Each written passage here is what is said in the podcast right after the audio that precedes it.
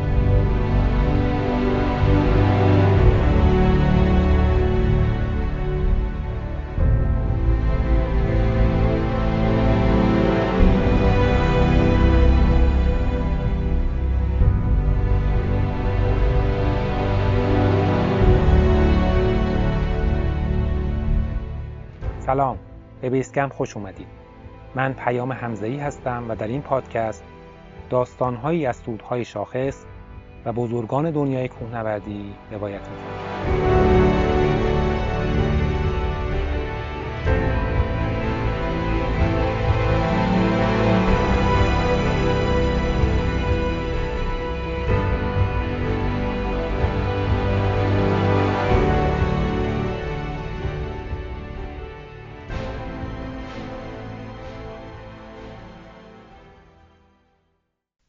پنج دی 99 روز قشنگی بود. بعد از بارش برف در روزهای قبل، کوههای شمال تهران زیبا و وسوسه انگیز شده بودند. طبق معمول جمعه ها تعداد زیادی کوهنورد و طبیعتگرد به ارتفاعات رو آورده بودند. تلکابین توچال هم باز بود و از صبح زود اسکیبازها رو به سمت بیست توچال می برد. اما از ساعت یازده چنان جهنمی از کولاک برف شکل گرفت که اون روز قشنگ رو تبدیل به جمعه سیاه کوهنوردی کرد. دوازده نفر جان خودشون رو از دست دادند و دهها نفر مصدوم شدند. فاجعه‌ای که در تاریخ کوهنوردی تهران بی سابقه بود. اینکه چرا چنین شد و چرا فقط در یک روز در کوههای شمال تهران داغ این تعداد هموطن بر دل خانواده ها و جامعه نشست در ادامه بهش خواهیم پرداخت اما قبل از اون چند روایت از کسانی که اون روز در منطقه بودن رو میشنویم تا شاید درک اندکی از طوفان عجیب و غریبی که کوههای تهران رو در نوردید و شرایطی که کوهنوردا تجربه کردن داشته باشیم. در انتهای اپیزود هم گفتگوی خواهیم کرد با یک کارشناس در فرانسه تا ببینیم وضعیت امداد و نجات در اروپا به چه شکله. اما تقریبا از ساعت 9 بود که کم کم تغییرات آب و هوایی شروع شد.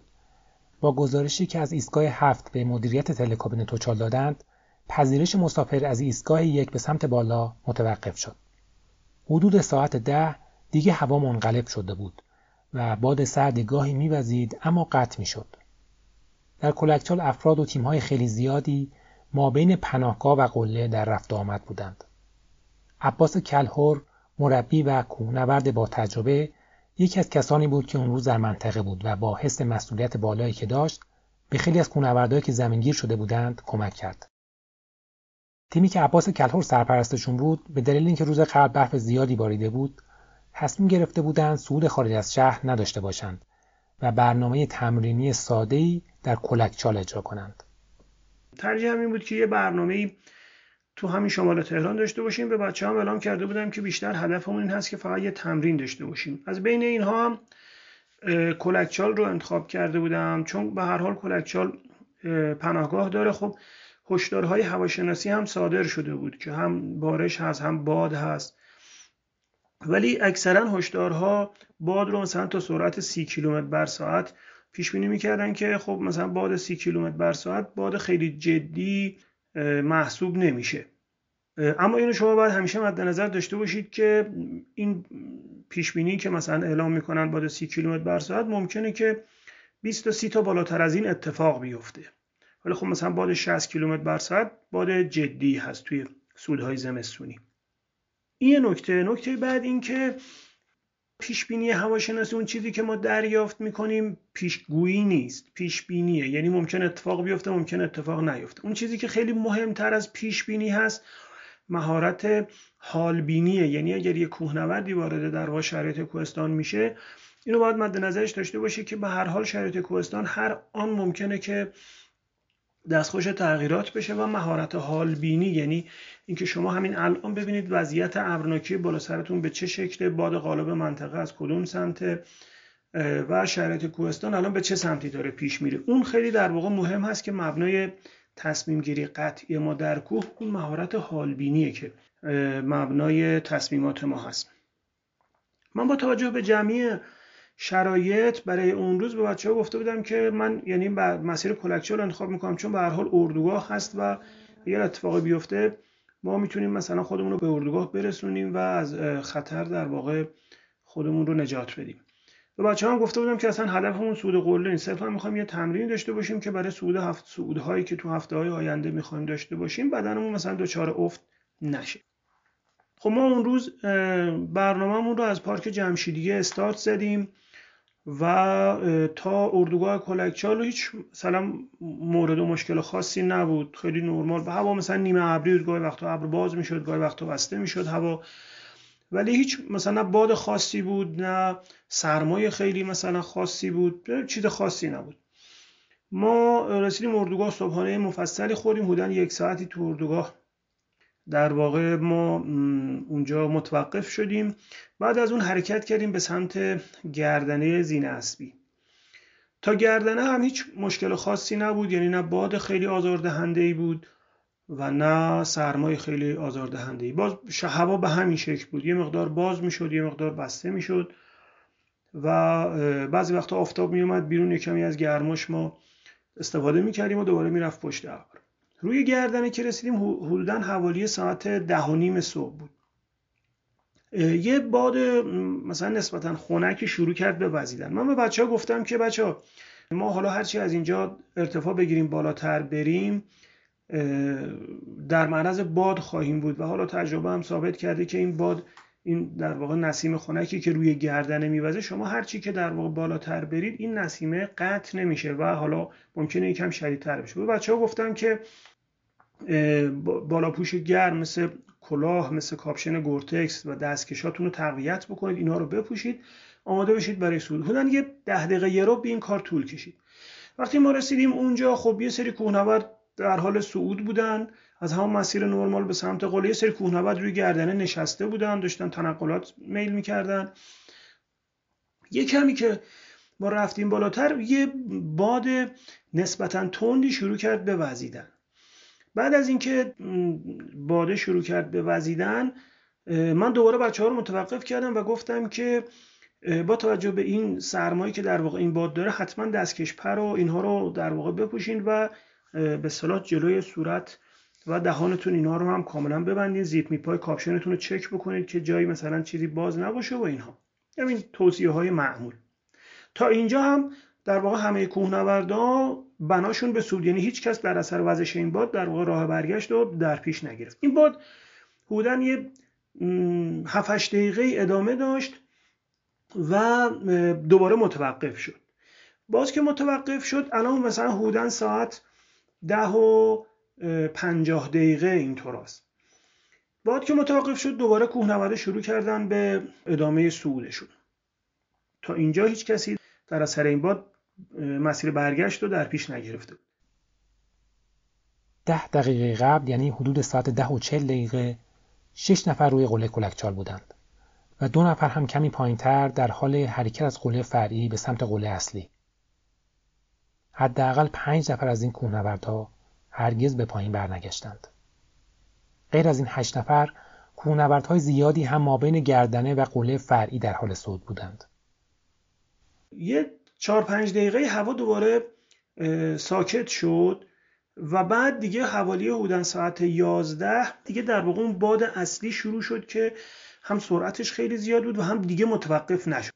اینجا بود که باد اصلی وقتی شروع کرد یعنی به قدری شدید بود که کوهنوردها دیگه نمی‌تونستن قدم از قدم بردارن. اما هیچ کدومشون باز منصرف نشده بودن از صعود. یعنی تو همون حالتی که در واقع داشتن مقاومت می‌کردن که باد پرتشون نکنه ایستاده بودن. اما منتظر بودن که باد دوباره قطع بشه و اینا دوباره به صعودشون ادامه بدن. که این باد دیگه متوقف نشد و با همون شدت شروع کرد به وزیدن. خب باد ادامه دار شد سرمایه هوا اون به صلاح سرمایه در واقع دمای احساسی خیلی پایین رفت و به صلاح این کلاه من و تجهیزاتی که داشتیم شروع کرد در واقع به یخ زدن در اثر همون فریزینگ فوگ یا مه یخزنی که در اثر وجود قطرات بسیار سرد آب که مثلا گاهی وقتا تا دمای منفی ده درجه هم می‌تونن داشته باشن. در هوا هست و این به محضی که به هر جایی در واقع برخورد بکنه بلافاصله یخ می‌زنه این باد که بودن یه 7 ده دقیقه ادامه پیدا کرد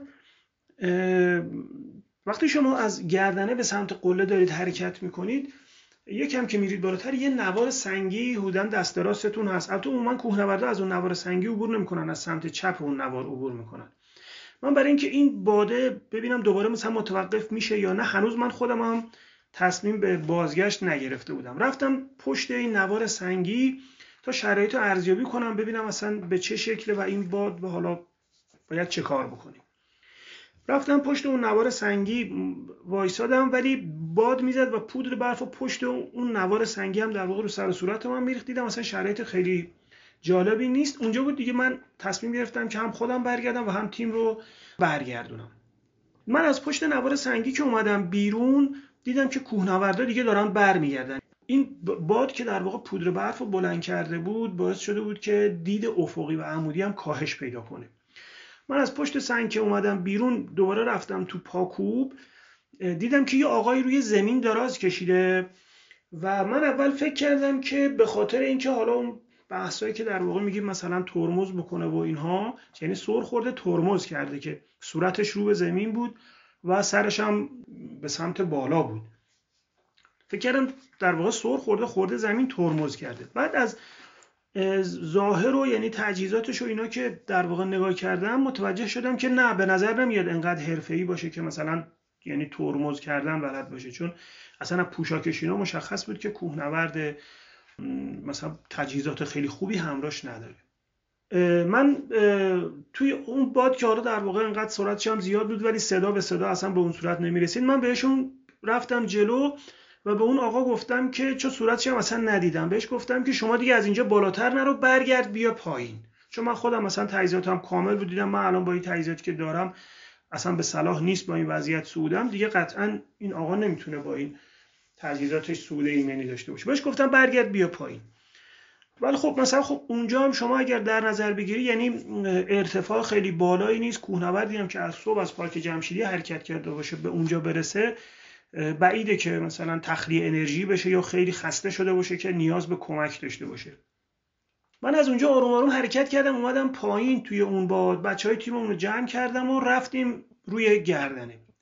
رسیدم روی گردنه دیدم که یه جمع حدودا ده 20 نفره ای از کوهنوردا هستن که به علت شدت وزش باد و اینکه پودر برفی که در واقع باد با خودش بلند کرده بود کامل تمام پاکوبا رو پر کرده بود.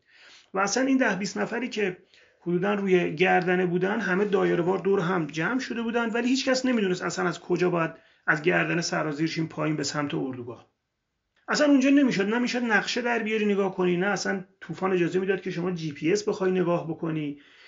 بعد خیلی به سرعت عمل توی تصمیم گیری اونجا نیاز بود و اصلا فرصت این که بخوای نقشه با اینها در بیاری نگاه بکنی اصلا طوفان بهت اجازه نمی‌داد. بعد کوهنورده دیگه هم مشخص بود تجهیزات کافی ندارن و اصلا سرما خیلی دارن در واقع اذیت میشن سرما داره اذیتشون می‌کنه. تقریبا هم حالا مثلا شما نگاه می‌کردی اکثرا لباس ها و صورت ها داشت در واقع یخ می‌زد. من اونجا با توجه به اینکه حالا خب تجربه سودهای سالهای قبل و اینها رو داشتم حدودا می‌دونستم که یعنی از کجای این گردنه باید بریم پایین. نفر اول خودم رفتم پایین و سعی کردم از تو برفای عمیق برم که باد خیلی سریع رد پاهامو پر نکنه. من مسیر رو برفکوبی کردم رفتم پایین حدودا 100 150 متر از گردنه رفتم پایین تر و رسیدم به یه انگاره ای از پاکوب سعود که هنوز باد پرش نکرده بود. یعنی مشخص بود شما اینجا که می‌رسی. بقیه مسیر رو از روی همین برفایی که پاکوب شده توسط کوهنوردا می‌تونی پیدا بکنی. رسیدم تا اونجا. مطمئن شدم که مسیر رو درست اومدم. دوباره برگشتم بالا. و به بچه هایی که در واقع بچه های تیم خودم و نفراتی که روی گردن بودن گفتم که از این مسیر فرود بیان وقتی که عباس تیم خودش و افرادی که روی گردن گیر کرده بودن رو به پاکوب رسوند دید که باد داره دوباره رد پاشون رو پر می‌کنه به زودی اثری از همین رد پا هم باقی نمیمونه و افرادی که از بالا می اومدن و به گردنه می رسیدند باز هم نمی‌تونستن راه رو پیدا کنند و زمینگیر می شدند. تیم رو به یکی از نفرات با تجربه میسپره که به سمت پناهگاه برند و خودش دوباره برمیگرده به سمت گردنه. من برگشتم بالا روی گردنه و دیدم که این نفراتی که اونجا بودن یه تعدادشون اومدن با من پایین یه تعدادی دوباره رسیدن اونجا وایسادن. بهشون اشاره کردم که بیان سمت من و آوردمشون پایین. توی همین حین یه خانومی بود که کاملا صورتش یخزده بود و این کلاه کاپشن پری که داشت از روی سرش رفته بود کنار و کلا صورتش کامل یخزده بود.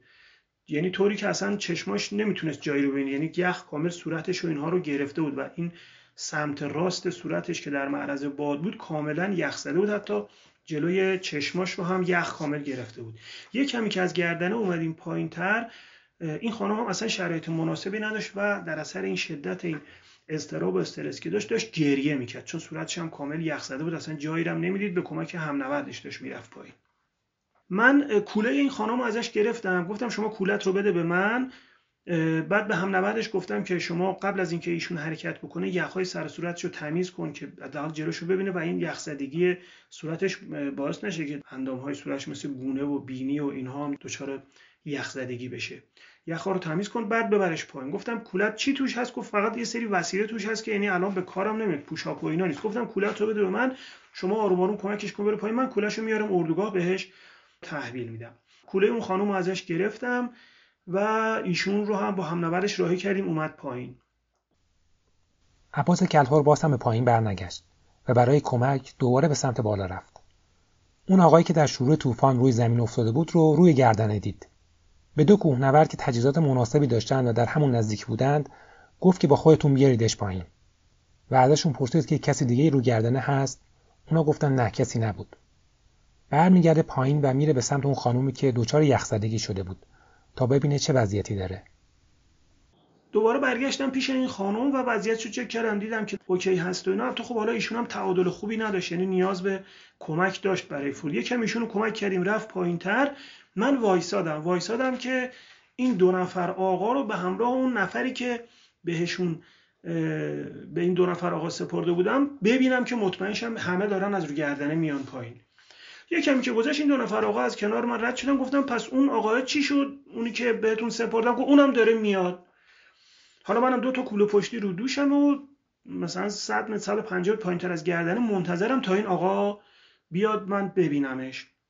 تو همین به این که بودم یه لحظه هوا باز شد و من دیدم که این آقا آروم آروم داره اون مثلا از گردنه که شما میای پایین تر یه ذره که از گردنه میای پایین یه حالت نوار سنگی هست. یعنی در واقع میشه سمت راست پاکوبی که از گردنه داری میای به سمت اردوگاه یه نوار سنگی هست. دیدم این داره روی اون نوار سنگی همطوری آروم آروم داره میاد پایین. باز مطمئن شدم که داره میاد. دوباره هوا تو هم دیگه پیچید. و من دیگه آخرین جایی که این در واقع عزیز رو در حال حرکت دیدم اونجا بود. گفتم خب این مثلا حالا بودم باید پنج دقیقه ده دقیقه بعد به من برسه دیگه. منتظرش وایسادم. عباس هر چقدر منتظر شد اون آقا پایین نیامد نگران شد. با خودش فکر کرد با هر صورتی هم که پایین اومد دیگه باید تا الان رسیده باشه چون فاصله ای نداشتن. شدت طوفان هم بیشتر شده بود و دیگه دو متری خودش رو هم نمی‌دید. کوله خودش و کوله اون خانم رو در پناه تخت سنگ گذاشت و دوباره به سمت بالا حرکت کرد. اصلا شما میدان دید اصلا نداشتی؟ یعنی دو متری خودت هم مثلا به زور می‌دیدی. کوله ها رو گذاشتم پناه یه سنگ و حرکت کردم به سمت بالا. تو ذهن خودم این بود که مثلا من برسم به این آقا اولا که خیلی فاصله ای با هم دیگه نداریم. بعدم برسم به این آقا کمکش می‌کنم. حالا اگر در واقع مثلا دستاش یخ زدی یا پاهاش یخ زدی یا هر چیزی هست کمکش کنم آروم آروم میارمش تو کنار این کوله ها اینجا حالا آب جوشی چیزی مثلا لباسی اگر بخواد بهش میدم بپوشه و کمکش می‌کنم بره پایین. حقیقت اصلا انتظار نداشتم که اون دو نفر این آقا رو ول کنن. ولی خب به هر حال حالا دیگه شرایط طوفانی بوده و اینها دیگه اونها هم به فکر نجات جون خودشون بودن. من همینطور آروم آروم که داشتم می‌رفتم بالا خب میگم مثلا شما نهایتا تا دو متری خودت هم بیشتر نمی‌تونست ببینی. رفتم بالا از رو همین پاکوبی که در واقع بود رفتم بالا رفتم بالا و دیدم که بله اون آقایی که داشت آروم آروم خودش میومد پایین روی برف یه جایی افتاده و دو نفر بالا سرشن. رسیدم بالا سرش و از این دو نفر پرسیدم که اوضاع از چه قرار گفتن ما داشتیم از رو گردنه می اومدیم پایین دیدیم که این آقا اینجا افتاده رو زمین. گفتم خب پس این کولش کو؟ یعنی وسایلش کو؟ نمیشه که مثلا کسی تا اونجا بیاد کوله پشتی نداشته باشه که. گفتن که کولش رفته ته دره. ما هم رسیدیم اینجا چیزی همراش نبود. خودش گفت کولم رفته ته دره. کولش رو گذاشته پایین که مثلا توش پوشاک در بیاره چون دستاش یخ زده بوده. کوله سر خورده روی اون شیب رفته ته دره. من به این دو عزیز گفتم که من پس میرم پایین دنبال کوله پشتی. شاید همین جاهای گیر کرده باشه. کولش رو بردارم بیارم. من دوباره رفتم پایین و کولش رو پیدا نکردم. یعنی تو رسیدم تا لب پرتگاه کولش رو پیدا نکردم و دوباره برگشتم بالا به سمت این در واقع بنده خدا که ما بتونیم کمکش بکنیم. تو همین حین یکی دو نفر دیگه از بالا اومدن. من به این یکی از اون دوستان گفتم که شما این لوازم و تجهیزات اضافه ما رو با خودتون ببرید. همون بعد از رودخونه زیر اون سنگا بذارید تا ما هم این فردی که حالا در واقع مصدوم هست رو کمک بکنیم و بیاریمش تا کنار رودخونه. دیگه اینجا اونا از ما جدا شدن و رفتن. ما یعنی بنده اونجا بودم و اون دو نفر عزیزی که همون اول رسیدن بالا سر مصدوم اونا هم اونجا بودن. خب وضعیت مصدوم وضعیت اصلا مناسبی نبود. یعنی اصلا هوشیاری نداشت و پوشاک مناسبی اصلا نداشت متاسفانه. دستاش اصلا دستکش نبود. سرش اصلا کلاه نداشت. بعد خب اصلا خیلی از نظر پوشاک و اینها خیلی ضعیف بود. اصلا بعد دستاش هم روی سینهش قفل شده بود و ما اصلا نمی‌تونستیم لباس تن این بکنیم. یعنی لباسی هم نبود یه دونه کاپشن گورتکس داشت کولش هم که رفته بود ته دره. ما به این نتیجه رسیدیم که با توجه به اینکه حالا مثلا بعد مسافتی زیاد نداریم هر چی می‌تونیم ایشون زودتر تخلیه کنیم ببریم پایین. بچه ها کمک کردن اون دو, دو عزیزی که اونجا بودن کمک کردن. و کلاه سرش کردیم و دستکش پیچیدیم دور دستاش. بعد یه کاپشن گورتکس داشت که معلومه در آورده بود بپوشه موفق نشده بود. کاپشن گورتکس رو به هر ترتیبی که بود تونستیم تنش بکنیم و اومدیم که در واقع ببریم گفتیم با توجه به سردی هوا هرچی زودتر بتونیم تخلیهش کنیم از اینجا خیلی بهتره. خب ما سه نفر بودیم و روی شیب نسبتا تندی هم بودیم. اولا که اصلا یعنی چیزی نداشتیم نه برانکاری داشتیم نه چیزی که بتونیم در واقع مصدوم روش حمل بکنیم. بعد اونجا هم عمق برف زیاد بود.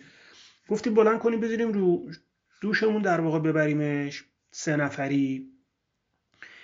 بعد وقتی که بلندش می‌کردیم مثلا خب شما وزنی که رو بدنت نباشه ممکنه تا ساق پا توی برف فرو بری. ولی وقتی یه وزن سنگینی روی دوشت باشه مثلا ممکنه تا کمر تو برف فرو بری کمان که این اتفاق برای ما افتاد. و ما اصلا وقتی ایشون رو بلند می‌کردیم اصلا تا کمر فرو می‌رفتیم تو برف و اصلا نمی‌تونستیم حرکت بکنیم. خلاصه تو همین گیرودار بودیم در نهایت همه این تلاشایی که ما انجام دادیم یه مثلا ده متر 15 متر ما تونستیم این مصدوم رو جابجا جا بکنیم. همین که این ده 15 متر رو پایین اومدند ناگهان یه بهمن نسبتا کوچیک درست از همون جایی که مصدوم افتاده بود به پایین سرازیر شد. اگر همون مقدار کم رو جابجا نشده بودند بهمن مصدوم رو با خودش به ته دره می برد. مستحصل شده بودند و نمی‌دونستند چطور تو این برف و کولاک پایین ببرنش. در همین حال یک گروه چند نفره که از بالا می اومدند بهشون می‌رسند. تو همین اسنا یک گروه چند نفری از بالا رسیدن اینا هم معلوم حالا تو کولا گیر کرده بودن ولی هر جوری بود خودشون رسوندن پایین یکی از این عزیزان پانچو همراهش بود و ما خیلی خوشحال شدیم به هر حال مصدوم رو گذاشتیم روی پانچو. چند نفری هفت نفری هم دوروبر پانچو رو گرفتیم و سر دادیم. مصدوم روی برف آروم آروم بیاریم پایین. سر دادیم بیاریم پایین و در نهایت ما تونستیم مصدوم رو برسونیم که به همون بعد از رودخونه. و دیگه اونجا ما هر کاری کردیم دیدیم که مصدوم در واقع نبز و تنفس متاسفانه نداره. و هر حال حالا تو آموزش هایی هم که توی دوره های در واقع پزشکی کوهستان و اینها به کوهنورد داده میشه میگن اگر مصدومی که در اثر هایپوترمی باشه شما این رو اگر خدایی نکرده حالا به حال نبض و تنفس هم نداره این رو شما مرده حساب نکنید. کسی که در واقع فوت شده حساب نکنید و عملیات احیا رو انجام بدید. ما اونجا عملیات احیا رو برای ایشون انجام دادیم ولی هر یعنی هر چی تلاش کردیم متاسفانه نبض و تنفس ایشون بر نگشت و ایشون به رحمت خدا رفت.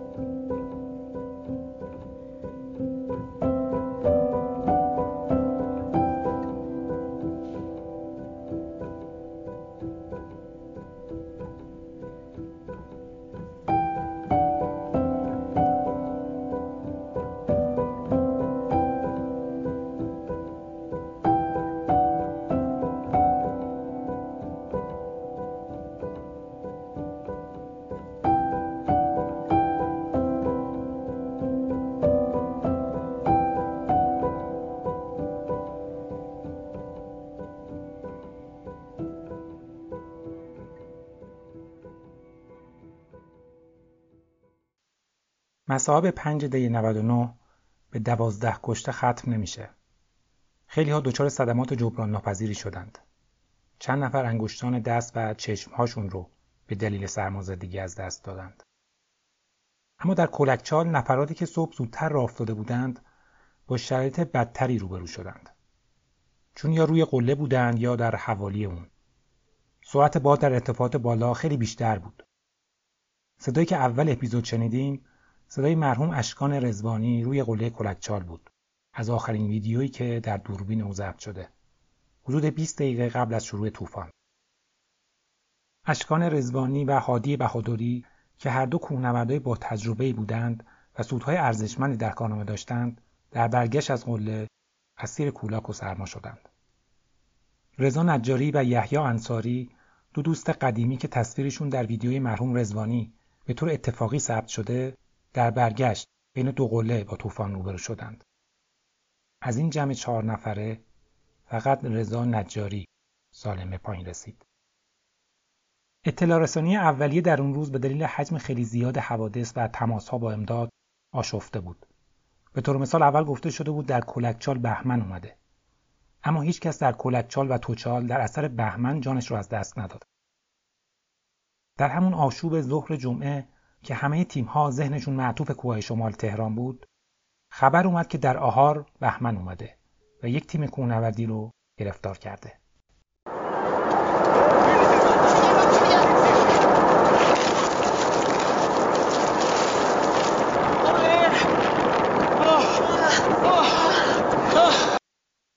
اون روز یک تیم 21 نفره از باشگاه تهران قصد سود قله قلعه دختر در آهار رو داشتند. خیلی عجیب و باور نکردنی بود که یک تیم حرفه‌ای از یک باشگاه کوهنوردی چنین اشتباه مرگباری بکنه و از مسیر تابستانه قصد سود قله قلعه دختر رو داشته باشه. مسیر این قله بعد از ده تنگ تا سر گردنه بسیار بهمنگیره و تقریبا هر زمستون اونجا بهمنهای بزرگی میاد که تا بهار هم آثارش باقی میمونه. اینکه دقیقا فردای روزی که برف سنگینی باریده تیمی از دره و مسیر بهمنخیز عبور کنه خیلی عجیبه. خود تیم هم می‌دونسته که احتمال داره با خطر بهمن روبرو بشه. به همین دلیل با خودش میل سونداژ و بیل برف همراه برده بودند. میل سونداژ میله بلندی از جنس آلومینیوم یا فیبر کربونه که برای جستجوی افراد مدفون از زیر برف استفاده میشه. حوالی ساعت دوازده درست زیر گردن بهمن بزرگی میاد و اکثر تیم رو گرفتار می‌کنه. بقیه افرادی که زیر برف نبودن با کمک همون مین سونداژ و با تو موبیل برفها همه را از زیر برف نجات میدن. جز یک نفر. و هر چقدر تلاش می‌کنند سرپرست تیم که زیر بهمن مدفون شده بود رو پیدا نمی‌کنند. چند نفر به پایین برمیگردند که تقاضای کمک کنند و بقیه تا ساعت دو نیم دنبال کوهنورد گرفتار زیر بهمن می‌کردند. اما موفق به پیدا کردن همنوردشون نمیشن. و به دلیل سرمای زیاد و خستگی مجبور میشن که به پایین برگردند. از چند نفر از اهالی روستای آهال که در دهتنگه بودند خواهش می‌کنند که برای ادامه جستجو به محل برند بعد از ظهر تیم واکنش سریع هلال احمر هم به منطقه می‌رسه ولی در پایان روز چیزی پیدا نمی‌کنند اما اولین اخبار نگران کننده اون روز از تلکابین توچال اومد. خط از ساعت 11 تا یک به دلیل سرعت بالای باد بسته شده بود. وقتی کولاک شروع شد بیش از 100 نفر در ایستگاه هفت گیر افتاده بودند. کوهنوردا و اسکیبازها برای در امون موندن از کولاک خودشون رو به ایستگاه 5 و 7 رسونده بودند. بعد از ساعت یک که کمی سرعت باد کاهش پیدا می‌کنه طبق گفته مدیریت تلکابین بیش از 700 نفر به پایین انتقال پیدا می‌کنند. با توجه به حجم زیاد کوهنورد و گردشگر و اسکیباز در همون ایستگاه هفت می‌تونست یک فاجعه انسانی رخ بده. اما فقط یک نفر در مسیر ایستگاه پنج به پایین دچار هایپوترمی شد و متاسفانه در بیمارستان جان سپرد. هایپوترمی به دلیل افت دمای داخلی بدن بر اثر مجاورت با سرما اتفاق میافته. از لرز شدید بدن، تعادل نداشتن و بریده بریده صحبت کردن شروع میشه و کم کم سطح هوشیاری پایین میاد. ضربان قلب و سرعت تنفس کاهش پیدا می‌کنه و شخص هوشیاریش رو از دست میده و در نهایت می‌تونه به مرگ منجر بشه. مثلث باد، سرما و رطوبت عامل افت دمای بدن و سرمازدگی در فصل زمستانه. اگر در مراحل اولیه به علام اون توجه نکنیم، بدن وارد سیکلی میشه که نجات از اون بسیار سخت میشه. اما این آخرین حادثه اون جمعه تلخ و پرآشوب نبود. همون حوالی ظهر که از تلکابین توچال و کلکچال تا آهار همه چیز به هم ریخته بود خبر اومد که داراباد بهمن اومده و دو نفر ناپدید شدند. بهمن در مسیر کوهپیمایی داراباد حوالی آبشار چالمگس سرازیر شده بود. جایی که هیچ کس انتظارش رو نداشت. تیمی از هلال احمر خودش رو به منطقه رسوند اما به دلیل حجم خیلی زیاد برفی که همراه با سنگ از دهلیز بالا دست سرازیر شده بود چیزی پیدا نکردند.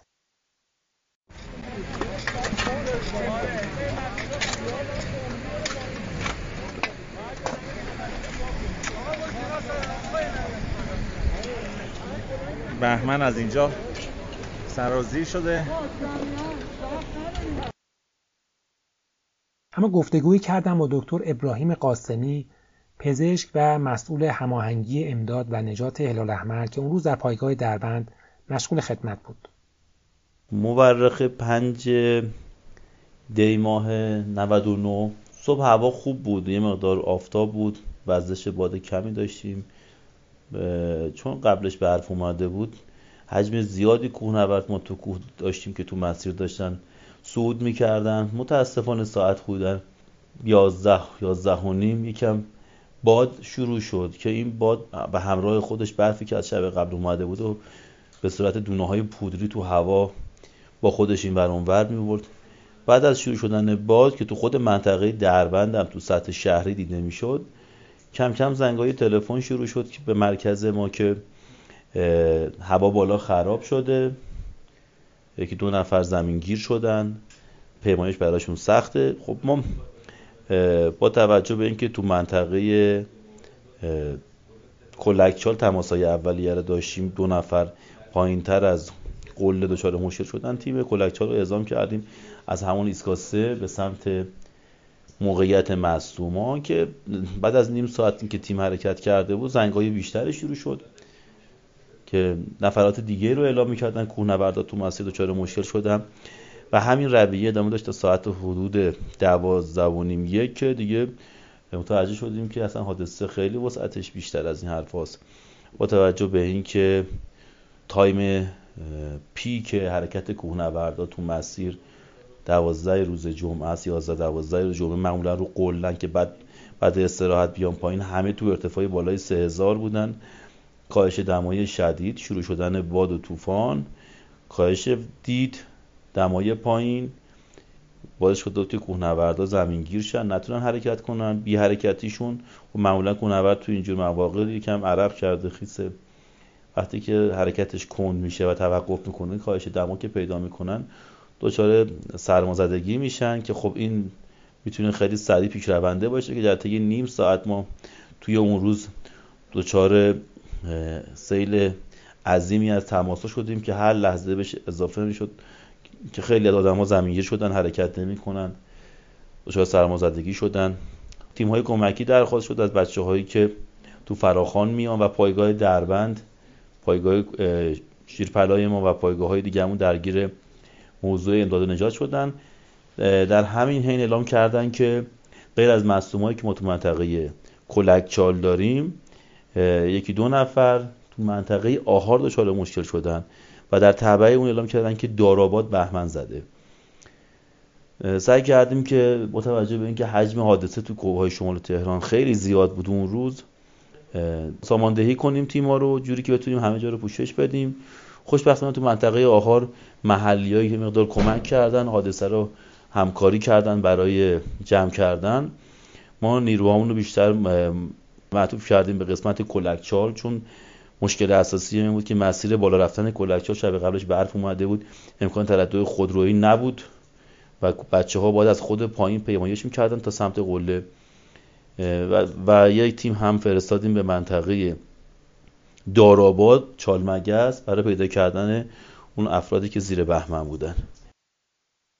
روز داشت به پایان می‌رسید و تا عصر اون روز با کمک خود کوهنوردا و هلال احمر و نیروهای امداد همه از منطقه خارج شده بودند جز هفت نفر در کلکچال دو نفر در داراباد و یک نفر در آهار که مفقود بودند. نیروهای هلال احمر کسی رو زنده پیدا نکردند جز یک نفر در کلکچال که هنوز زنده بود و با بسکت به پایین منتقلش کردند. اما متاسفانه در بیمارستان جان سپرد.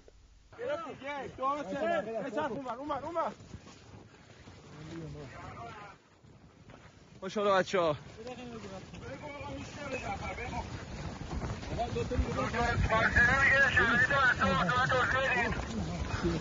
آقا ما دیگه توقف نکردیم. فقط داریم گوله میاریمش پایین. یا باز ساعت شما چک بچه های لال احمد در کلکچال تا نیمه های شب جستجو رو ادامه دادند تا شاید بتونن کسی رو زنده پیدا کنند. خب. بالای گردنه کلکچال هستیم در حال برفکوبی ساعت یک و نوزده دقیقه بامداد. فعلا که هیچ نفر زنده ای رو پیدا نکردیم تا این حال. در بین حوادث اون روز بهمن داراباد خیلی عجیب بود. در یک مسیر کوهپیمایی عمومی که آخر هفته محل رفت آمد کوهنوردا و حتی خانواده هاست بهمن بزرگی اومده بود که می‌تونست تلفات خیلی بیشتری بده. اونجا دوباره هم می‌تونه بهمن بیاد. در مورد حادثه داراباد که میگم شخصا خودم هم توش حضور داشتم خیلی کم صحبت میشه. این نقص قصه پنجده یکی از نقایصش اینجاست که چرا همه معطوف میشه ذهنشون به کلکچالی؟ چرا داراباد صحبت نمی‌کنیم؟ داراباد عزیزایی که رفته باشن منطقه داراباد اگر به یه آدم که این مسیر رو رفته بگی آقا تو چالمگس بعد کبوترخان بهمن زده. هیچ کی باورش نمیشه ببینید وقتی ما مراجعه کردیم تو عادی ترین مسیر کوهنوردی هم سطح مسیر پاکوب تردد هر روز هزاران کوهنورد بهمن زده بود. حجمی از بهمن اومده بود که دهنه رودخانه کامل پر شده بود. ما عکس و فیلماش هست. پنج و نیم متر بعضی جاها کندیم تا بتونیم به کف برسیم. این به نظر من قصه داراباد فاجعه بسیار تری رو می‌تونه ایجاد کنه سالهای بعد. شما الان برید اونجا پر خانواده است. خیلی به نظر من خدا رحم کرد که فقط دو نفر. تو اون مسیری که بهمن اومده بود من همیشه می‌بینم از اونجا آدما پشت سر هم به صورت قطاری رد میشن. یعنی من توقع داشتم اون چیزی که دیدم حداقل ده نفر زیر بهمن باشن. خواهش من از مسئولین شهرداری کسایی که این قصه کوهستان بهشون ارتباط داره بابا ایمن سازی کنید تو رو خدا. ایمن سازی کنید وقتی مسیر پاکوبی هست که فقط از اونجا تردد میشه حاشیهش داره سنگ ریزش می‌کنه دیوار چینی کنید. فنس بکشین یا هر چیزی که اصولشه مهندسین بهتر می‌دونن. اون یه تیکه رو حتما درست کنید. من به شما قول میدم اگر اون قسمت و قسمت های این چنین خصوصا تو منطقه داراباد ایمن سازی نشه باید انتظار حوادث خیلی بزرگتر سالهای بعد داشته باشیم. چون تو اون منطقه تردد تک مسیر زیاد حجم عظیمی از مردم ناآماده خصوصا خانواده ها میان. بچه بینشون هست رو قله کلکچار شما بچه نمی‌بینید. ولی اونجا بچه ممکنه شما ببینید. و این باعث میشه که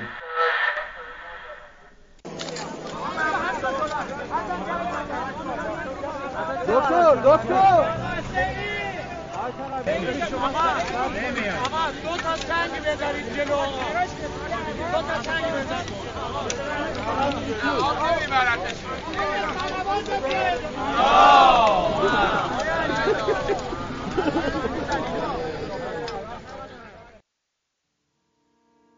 شنبه بدنهای بیجان شش کوهنورد از جمله یحیی انصاری، هادی بهادری و دکتر اشکان رزوانی نراقی از کلکچال پایین آوردند. روز یک شنبه هم بدن هفتم که به ته دره سقوط کرده بود رو پیدا کردند. پیکر بیجان سه نفری که در دارآباد و آهار اسیر بهمن شده بودند رو هم بعد از ظهر یک شنبه پیدا کردند.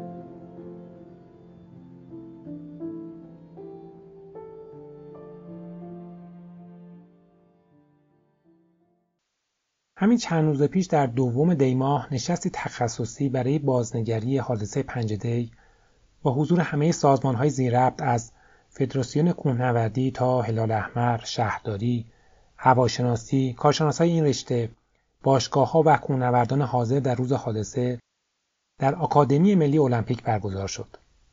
از من هم دعوت شده بود که در این نشست حضور داشته باشم. اولین نکته که همه روش تاکید داشتند بیتوجهی کوهنوردها و کوهروها به هشدارهای هواشناسی در روز حادثه بود. اما آیا هشدارهای لازم برای طوفان چنین سهمگین داده شده بود؟ حواستون باشه یک سامانه بارشی بسیار قدر وارد کشورمون شده از دیروز و شرایط جوی فوق العاده ناپایدار مخصوصا توی کوه ها حواستون باشه بارش برف هست. گفتن خیلی احتمال خیلی خیلی زیاد احتمال ریزش بهمن وجود داره مخصوصا تو دامنه های البرز حتی احتمال ریزش بهمن و جابجایی کوه وجود داره. مراقب باشید. بالاخره رانش اتفاق میفته رانش زمین و همچنین سیل جاری شدن سیل. این مسائل رو حتما دقت کنید. تو بستر رودخانه ها زیاد نرید اتراق نکنید. حواستون باشه کنه برای عزیز. ما نمی‌خوایم واقعا این زمستون باز هم دچار حادثه باشیم نکنه خدای نکرده هفته بعد بیایم برنامه اجرا کنیم بگیم که ای بابا پنجشنبه جمعه گذشته یه تعدادی دچار حادثه شدن. ببینید ما هشدار رو دادیم. دوستان عزیزمون هم در هواشناسی کوهستان مکرر این هشدارها رو میدن. این صدای حسین رضایی بود که یک روز قبل از حادثه یعنی پنجشنبه چهارم دیما در برنامه کوهگشت از شبکه ورزش پخش شد. سازمان هواشناسی برای روزهای آخر هفته هشدارهایی صادر کرده بود و برای روز جمعه وزش باد، کولاک، کاهش دما و افت دید برای نوار شمالی کشور و تهران پیش بینی کرده بود. در این هشدار توصیه شده بود که از فعالیت کوهنوردی پرهیز کنید. مشابه همین اطلاعیه در سایت فدراسیون کوهنوردی هم منتشر شده بود. اما اگه هشدارهای لازم داده شده بود چرا این خیلی عظیم کوهنورد و طبیعتگرد و اسکیباز روز جمعه به ارتفاعات رو آورده بودند؟ چرا تلکابین توچال علیرغم این هشدارها اون روز باز بود و صبح مردم رو به ایستگاه بالا برده بود؟ به نظر می‌رسه اون روز همه غافلگیر شدند. شدت باد و کولاک و سرمایی که به همراه خودش آورده بود سابقه بود. یک جبهه هوای قطبی بسیار سرد از ارزهای شمالی وارد کشور شده بود. این جبهه هوای سرد همراه با باد شدید در بدترین زمان ممکن یعنی حوالی ظهر روز تعطیل به بدترین مکان ممکن یعنی کوهستانی بسیار مرتفع در کنار ابرشهری به نام تهران رسید که تعداد زیاد کوهنورد طبیعتگرد و اسکیباز مشغول فعالیت در ارتفاعات بودند. همه ما می‌دونیم که بخش خیلی زیادی از مردم بدون توجه به وضعیت آب و هوا و هشدارها هر هفته به کوه و ارتفاعات میرن. ما آمار دقیقی از تعداد کوهنورد و کوهروهایی که آخر هفته به ارتفاعات میرن نداریم. اما در همون جلسه دویدی عددی بالغ بر 970 هزار نفر از یکی از سازمان ها برآورد شده بود که رقم بسیار زیادیه. بخش بزرگی از این جمعیت نه آموزش کوهنوردی دیدند نه تجهیزات مناسبی دارند و خیلی هاشون هم به هشدارها توجهی نمی کنند. وجود خط و رسی به ارتفاع نزدیک به 4000 متر در کنار پایتخت باعث شده بسیاری از مردم به خیال اینکه رفتن به این ارتفاعات کار ساده و بی خطریه صعود به کوهستان شمال تهران رو جدی نگیرند. اما 5 6 نفر از عزیزانی که اون روز در کلکچال جان خودشون رو از دست دادند کوهنوردای با تجربه بودند و پوشاک مناسبی داشتند. ولی در طوفانی با سرعت حدود 100 کیلومتر کار زیادی نمیشه کرد. بعضی حتی فرصت نکرده بودن لباس بیشتر یا عینک طوفانی که همراه داشتند از کوله در بیارن. اصولا در اون شرایط کسی نمی بایست به کوه می‌رفت. عزیزی داشتیم هیمالیا نورد بود یعنی صعود به قله کلکچال ساده ترین کاریه که با این آقا می‌تونست انجام بده به قول خیلی در حد خوردن یه آب بود براشون تو همون منطقه زمینگیر شدن و فوت کردن حالا این مسائل پیش اومده و انشالله که تکرار نشه اما چیزهایی که من اون روز چون تماس اکثر با بنده بود اون روز صداهایی که میشیدم از خانواده ها از خود مصوم ها همیشه تو ذهنم میمونه و الان موندگار شده شاید یه سال گذشته اما خیلی مواقع تو ذهن من تکرار میشه و حالا ناراحت هم می‌کنه نکته که اینجا وجود داره اینه که متاسفانه سازمان هواشناسی کشور مرجع اصلی دریافت اخبار مربوط به آب و هوا برای خیلی از کوهنوردانی که به طور جدی فعالیت می‌کنن نیست. اغلب کوهنوردها از دو سایت Mountain Forecast یا Snow Forecast اطلاعات هواشناسی رو دریافت می‌کنند. این سایت ها و سایت هایی که اطلاعات این دو منبع رو به فارسی ترجمه می کنند وضعیت آب و هوا و سرعت باد رو برای بعضی از قله های ایران از جمله توچال و کلکچال پیش بینی می کنند. در سایت Mountain Forecast که از بقیه معروف‌تره و کاربر بیشتری داره سرعت باد در روز 5 دی 99 برای قله کلکچال حد اکثر 35 کیلومتر پیش بینی کرده بود. اما اون روز در ایستگاه هفت توچال سرعت باد بیش از 130 کیلومتر ثبت شده. سرعت باد مابین گردنه کلکچال تا قله چیزی در حدود 70 تا 100 کیلومتر بوده. تمام کسانی که اون روز در مسیر قله کلکچال زمینگیر شدند اصلا تصور نمی‌کردند که با چنین باد شدید و کولاک برفی روبرو بشن. اگر دمای قله کلکچال رو طبق چیزی که سایت های هواشناسی برای اون روز پیش بینی کردند بین 15 تا 20 درجه زیر صفر در نظر بگیریم با بادی به سرعت 70 تا 100 کیلومتر طبق جدول وینچیل یا سوزباد دمایی که کوهنوردا بالای گردن احساس کردند چیزی در حدود 40 درجه زیر صفر بوده. صدور و هشدارهای کلی از سوی سازمان هواشناسی کشور برای اون دسته از کوهنوردایی که به طور جدی به فعالیت می‌پردازند کافی به نظر نمی‌رسه. اطلاعات سایت هایی مثل مونتن فورکست که برای تمامی مناطق کوهستانی دنیا اقدام پیش بینی می‌کنه اطلاعات خام و بدون تفسیریه که می‌تونه گمراه کننده باشه. اما قصه امداد و نجات در کوهستان داستان پراب چشمیه. از یک طرف نیرو، امکانات و تجهیزات این سازمان برای این حجم بسیار زیاد حوادث کوهنوردی کافی نیست و نیروهای امدادگر در زیر بار این مسئولیت سنگین کمرشون خم شده. از طرف دیگه همیشه نیروهای امداد در مزان اتهام هستند که چرا نبودند یا چرا دیر اومدند و پیکان اعتراضات در وهله اول متوجه هلال احمره اما مشکل امداد و نجات کوهستان در کشور خیلی عمیقتر از این حرف است. به نظر می‌رسه مدیریت واحد و هماهنگی های لازم بین سازمان های متولی برای امداد کوهستان وجود نداره. در کوه شمال تهران نیروی هلال احمر، فدراسیون کوهنوردی و هیئت کوهنوردی استان تهران، آتش نشانی و نیروهای داوطلب حضور دارند. از طرف دیگه از سال 98 بندی در قانون مدیریت بحران کشور اضافه شده که نجات آسیب دیدگان از حوادث کوهستان و حوادث دریایی و انتقال اونها به مراکز درمانی به عهده جمعیت هلال احمر قرار داده شده. اما به گفته آقای دکتر کوبادی رئیس امداد و نجات کوهستان و دریایی هلال احمر نه تنها صد بحران در قانون تعریف نشده بلکه هیچ بودجه‌ای برای امداد کوهستان به این سازمان تعلق نمی‌گیره.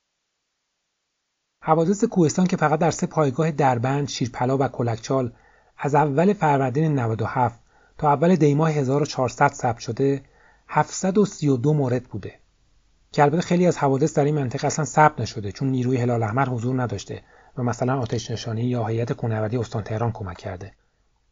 در این مدت 1049 نفر مصدوم شدند. 510 نفر نیاز به نجات فنی داشتند 961 تیم عملیاتی که هر تیم متشکل از 5 نفره به این مناطق اعزام شدند مجموعا از 4200 نفر نیروی داوطلب در این عملیات ها استفاده شده و 58 ساعت و 34 دقیقه هم پرواز هلیکوپتر ثبت شده. برای این تعداد عملیات که فقط در کوه شمال تهران انجام شده، بودجه وجود نداره. خب نتیجه این میشه که ما در امداد هوایی که مهمترین و حیاتی ترین بخش امداد کوهستان در تمام دنیاست، نقص جدی داریم. هلیکوپتری که در ایران برای امداد و نجات کوهستان استفاده میشه، مناسب این نوع عملیات ها نیست. حتی پرواز اون هلیکوپتر بزرگ ترابری خودش می‌تونه مخاطرات زیادی به همراه بیاره. در امداد زمینی هم با کمبود شدید امکانات روبرو هستیم. به طور مثال در مجموع سه پایگاه امداد و نجات تهران چهار نفر نیروی کادر حضور داره. بقیه اعضای داوطلب نیرو هستند که با عشق و فداکاری زیاد بدون هیچ چشم داشتی جان و سلامتیشون رو برای نجات انسانها به خطر میاندازند. کسانی که در امداد و نجات کوهستان در حال خدمت هستند بیش از 80 درصد وسایل و پوشاکی که استفاده می کنند تجهیزات شخصی خودشونه. بعد نیز همینجا حرفهای یکی از نجاتگرهای این سازمان که بیش از ده سال داوطلبانه خدمت کرده رو بشنویم. هلال احمر سیستمش سیستم مردمیه و داوطلبی مثل بچه بسیجی هن. شما وقتی می‌خوای یه مسئولیتی بنزگرده یه نفر اولا حالا امکانات رو باید بهش بدی مثل آتش آقا شرایط رو بهش بده لباسش رو تامین کن پوشاکش رو تامین کن حق بیمه و حقوقش بهش بده. بعد بگو آقا این حالا شما این تجهیزات رو داری این امکانات داری در اختیارت حالا بیا برو اینجا رو برای من پوشش بده. درسته همه کار بچه ها دلیه همشون داوطلبن برای دلشون. من خودم 14 ساله دارم برای دلم پا میشم میام هلال احمر. چون کار نجات دوست دارم. این دیگه مقدار این چیزا امدادگر رو اذیت می‌کنه. اینکه میری دو روز مثلا تو کوهی بعد برمیگردی نهایتا می‌خوان یه ساندویچ خیلی خوب بهت بدن مثلا هایدای سرد بهت بدن. کمترین توقعه که یه داوطلب دیگه حداقل یه غذای گرم آقا تو زمستون رفته کوه. خب این کمرشو می‌ذاره پاشو می‌ذاره همه چیز می‌ذاره. چهار روز دیگه زندگیش میفته طرف خودش خالی نبوده کوله کشیده بسکت کشیده مصدوم آورده کوله مصدوم با خودش آورده یه غذای گرمش بدید. حالا تجهیزات نمی‌دید نمی‌دونم فلان اینا. حداقل خواستایی که وقتی میندازن گردن هلال احمر خب بیان تامین کنن این کاراشو. اما در کشورهای دیگه امداد نجات به چه صورته؟ برای اینکه بدونیم بقیه دنیا چی کار می‌کنن؟ از جناب مهندس علیرضا محنا که در فرانسه زندگی می‌کنن و خودشون کوهنورد هستند و از نزدیک اخبار و رویدادهای مربوط به این رشته رو در اروپا پیگیری می‌کنند خواهش کردم که وضعیت امداد نجات کوهستان در فرانسه رو برای ما توضیح بدن. سابقه داستان امداد و نجات در کوه آلپ بسیار طولانی است. باید توجه کنیم که آمدن افراد غیر بومی و افرادی که صرفا برای کوهنوردی می اومدن خب موجی از افراد جدید و به اصطلاح کمبلد یا نابلدتر رو به کوه همراه داشت و هنگام بروز اتفاق یا سانحه‌ای مجبور بودن که خود محلی ها و کسانی که کوهنوردان بومی بودن به اونا کمک بکنن و توجه داشته باشیم که این یک ریشه تاریخی داره. یعنی به قدری رجوع مردم از جاهای مختلف اروپا برای استفاده از محیط کوهستان زیاد بوده که دویست سال پیش یعنی امسال ما دویستمین سالش رو جشن گرفتیم که انجمن یا به تشکل راهنمای کوهستان شامونی شکل می‌گیره که قدیمی این تشکل راهنمای کوهستان دنیاست. یعنی لاقل چند دهه چندین سال وجود داشتن که در یک نقطه ای به اینجا می‌رسن که یک تشکیلات سنفی را بندازن. پس قاعدتا بیش از 200 سال سابقه حضور دارن. و چون اینا حضور داشتن قطعا هم مسئله گردشگری کوهستان آمدن به کوهستان مطرح بوده و اینا با مسئله کمک و نجات و اینها هم دست و پنجه نرم می‌کردن. این داستان ادامه داشته و به صورت پراکنده همیشه عملیات نجات و کمک توسط محلی توسط گاید ها انجام می شده نقطه عطف این داستان به ویژه در آلپ فرانسه در کشور فرانسه در سال 1956 هست. زمانی که یک سانحه در مونبلان رخ میده و از نزدیکترین پایگاه به هلیکوپتر درخواست کمک می‌کنن و هلیکوپتری بلند میشه. هلیکوپتر نظامی که میره برای امداد نجات و خود اون هم دچار سانحه میشه که عملیات امداد نجات حالا مفصل ادامه پیدا می‌کنه که خب داستان طولانی است که شرح اون در اینجا نمی گنجه اما وقوع این سانحه و این تراژدی باعث میشه که درس بگیرند. اون چیزی که خیلی مهمه از هر سانحه‌ای و درس گرفت و این سانحه بزرگ باعث میشه که در اینجا یک ساختاری به نام PGHM در دل ژاندارمری فرانسه به نام PGHM یا PGHM به عنوان یگان کوهستانی ژاندارمری شکل بگیره و این عملیات رو از این پس ساماندهی و متولیگری کنیم. پی جی الان با بیش از 6 7 دهه بسیار بسیار سازمان کارآمد سریع و کارآزموده است که خب تجربهش رو به خیلی جای دیگه هم داده و میده. و نکته جالب اینه که تمام عملیات امداد نجات امروز به عهده دولت بر اساس بودجه دولتی است. ولی برای تقسیم کار سازمان سیستمی دارن به طوری که در برخی مناطق کوهستانی اس که CRS حالا بگیم که اونم باز بخش مربوط دیگری مربوط به پلیس فرانسه است بخش کوهستان پلیس فرانسه. اون متولی است در بخشهایی هم پمپیه یا به اصطلاح آتش نشانی. و در بخش هم اینا با هم به صورت تلفیقی کمک می‌کنن. یعنی بعضی روزها مثلا هلیکوپتر اینها کشی که بعضی روزها هلیکوپتر اونها کشی که در هر شهرستان یا در هر منطقه تقسیم کار و تقسیم وظایف شده ولی فرماندهی عملیات و زنگخور اصلی یک جاست. اولا در کل اروپا شماره 112 برای عملیات امداد و نجات کلی وجود داره. یعنی شما هر جا تماس بگیرید. ولی از اونجایی که در برخی جاها اون مرکز و اون سانترال باید به نیروهای محلی اعلام موقعیت بکنه و تماس بگیره معمولا توصیه می شود قبل از اینکه وارد در منطقه ما بشیم تلفن امداد نجات منطقه ای رو هم داشته باشیم. حتی در خود فرانسه هم 112 کار می‌کنه. ولی مثلا شما در بخش سوئیس برید بهتر هستش که از تلفن اون امداد و نجات منطقه استفاده کنیم.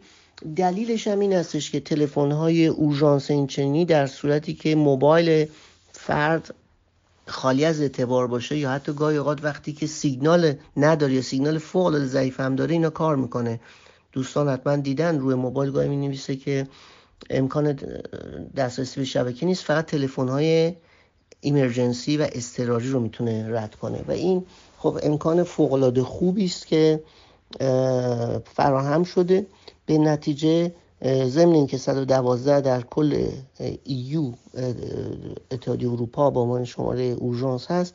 ولی توصیه میشه که در مناطق مختلف از شماره local بهره بگیرن برای دسترسی سریعتر.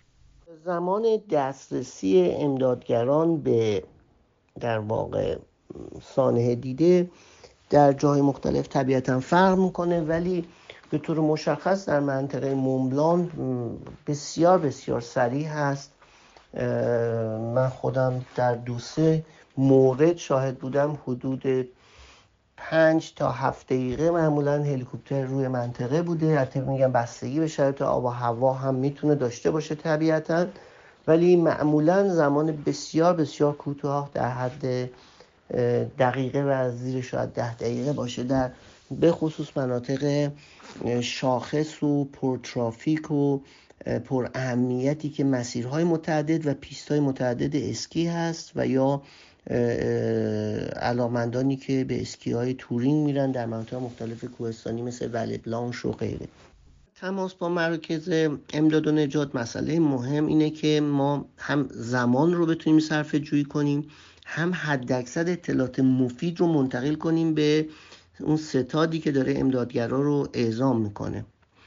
و یه سری سوالات کلاسیک پرسیده میشه که حتما ما هم پروتکل هایی رو در قاعدتا در کشورمون در مراکزی که حالا بهشون تماس گرفته میشه مثل آتش نشانی مثل اورژانس مثل ستاد حوادث کوهستان باید داشته باشیم. حالا من فقط اگر مرور بکنم سوالاتی که اینجا پرسیده میشه به صورت پروتکل اینه که شما کی هستید خودتون رو معرفی می‌کنید شماره تلفنتون رو confirm می‌کنید مجددا که این شماره فلان فلان شماره من است. و اعلام موقعیت اول به صورت کلی مثلا من در منطقه مثلا Lac Blanc هستم در ایگوی غوش هستم مثلا پشت دقو در منطقه ایگوی بخ یا هرچی و بعد بلافاصله ارسال مختصات. برای ارسال مختصات هم خوشبختانه این موبایل هایی که در اختیار ماست امروز همشون می‌تونن این کارو کنن. اگر برای افراد عادی سخت باشه که برن وارد حالا برنامه پیچیدهشن برنامه فوق العاده ساده است که همیشه توصیه شده روی موبایل ها همه داشته باشن که فقط با فشردن یه دکمه مختصات رو به صورت X و Y دو تا عدد رو میده و این دو تا عدد رو کافیست ما به اون مرکز امداد و نجات اعلام بکنیم. که حتما دونستن اینا بسیار مهمه.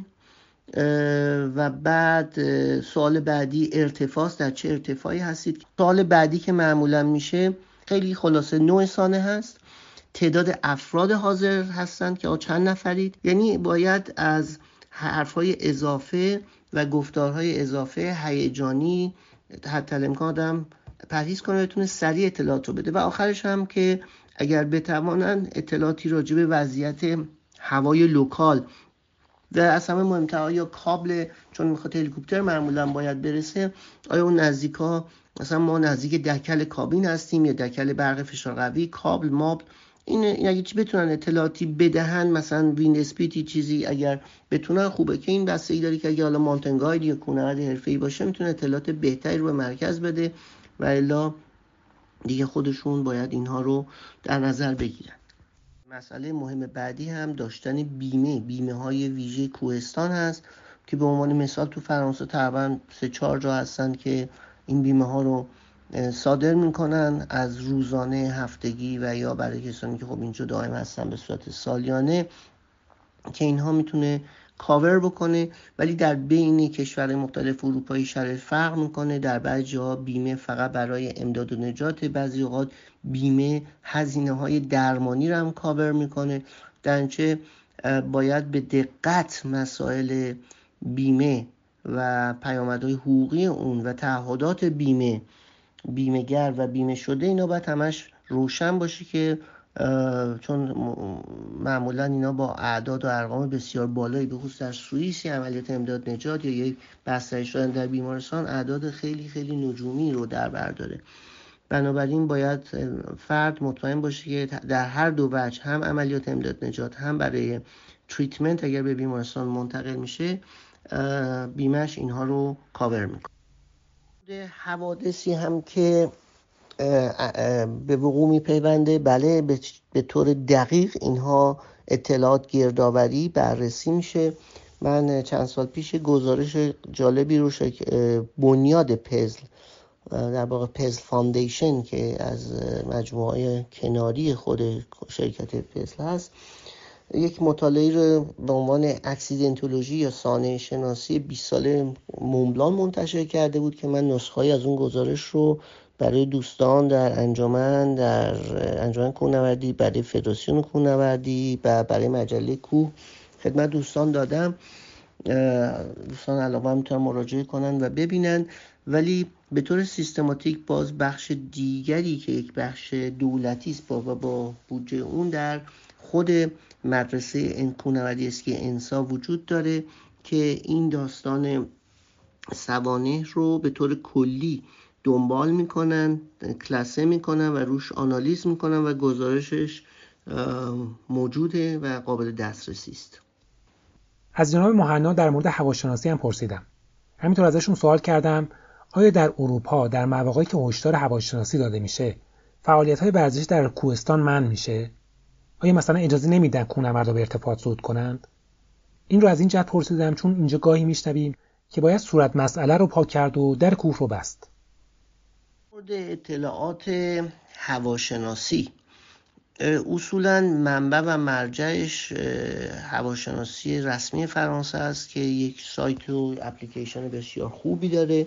معمولا با زدن نام منطقه و یا خودش به صورت اتوماتیک می‌تونه لوکیشن شما رو پیدا کنه و اطلاعات خوبی رو بده. اینکه آیا سایت های مختلف یا اطلاعات مختلفی وجود داره؟ بله. ولی به هیچ وجه این نیستش که سایت واحدی برای اطلاعات کوهستانی detail وجود داشته باشه. بدین معنی که بسته به فعالیت فرده خب کسانی که برای پیاده روی یعنی trekking آنچه که بیشتر گوهای ما در تابستان انجام میشه از جنس trekking و hiking برای hiking میرن خب احتیاجی ندارن. در همون حد پیش های سازمان هواشناسی فرانسه که پیش های نسبتا خوب و تقریبا دقیق و قابل اطمینانی هم هست با همون عمل می‌کنن و استفاده می‌کنن. اما دوستانی که می‌خوان کارهای دقیق تر فنی تر و پیچیده تری بکنن یا در فصلهای زمستان و اینها خب سایت های لوکال وجود داره و یا اینکه در صورتی برنامه خیلی اهمیت داشته باشه چون مدل های مختلف هواشناسی وجود داره و تحلیلگرهای متعددی روش دارن کار می‌کنن بنا به ضرورت بنا به اهمیت و بنا به نوع فعالیت کوهنوردی یا به حال outdoor ی که می‌خوان انجام بدن از منابع و مراجع مختلف استفاده می‌کنن. در هر منطقه مثل Écrins مثل شامونی مثل وله هواشناسی های local ی هم اطلاعات local رو برای کوهنوردا و اسکیبازا و پرنده ها به خصوص. دوستانی که ورزش هوایی انجام میدن این اطلاعات رو داره فراهم می‌کنه. طبیعتا در تمام این سایت ها به هنگامی که احتمال بروز تغییرات ناگهانی آب و هوا باشه هشدار داده میشه. ولی بسته به کشور به خصوص فرانسه چون بحث آزادی رفتن مردم به کوه و اینکه نمیشه مردم رو منع کرد رفتن از از رفتن به کوه معمولا به به اجبار چیزی رو نمیبندن یا مسئله منع فیزیکی وجود نداره که جایی رو ببندن. بجز مسئله بهمن.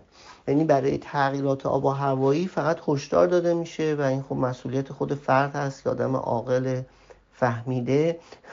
با اطلاعات موجود تصمیم گیری کنه و میزان ریسکش رو بسنجه.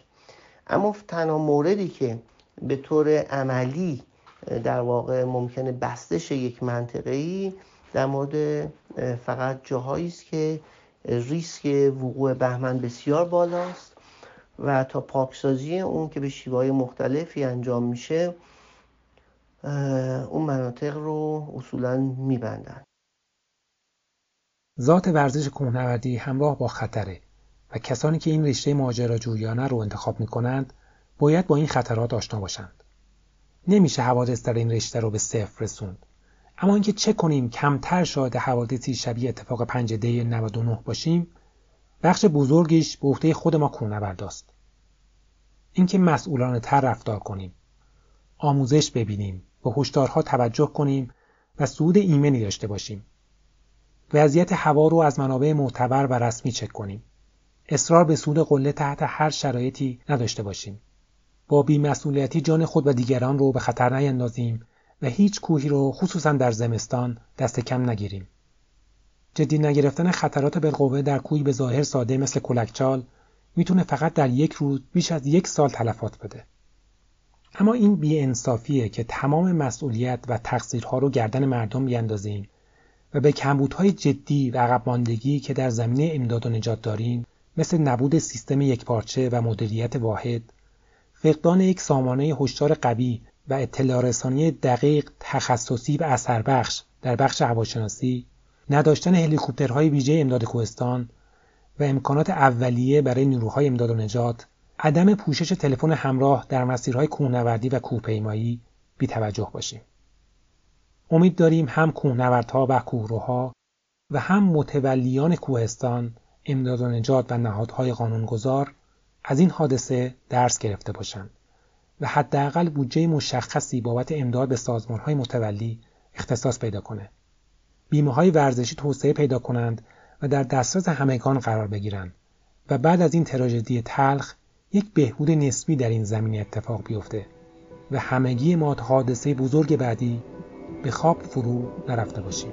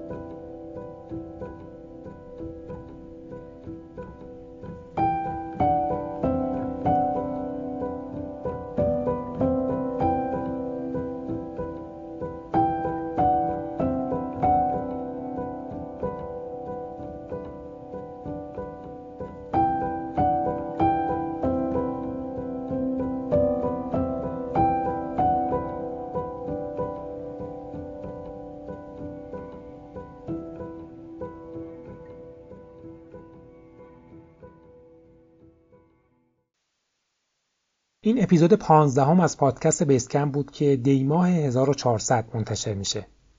Basecamp رو در همه app های پادکست و کانالی به همین نام در تلگرام و همچنین در وبسایت پادکست با آدرس podbasecamp.ir می‌تونید بشنوید. حتما به page اینستاگرام پادکست با آدرس podbasecamp سر بزنید تا فیلم ها و عکس های مربوط به هر اپیزود رو تماشا کنید.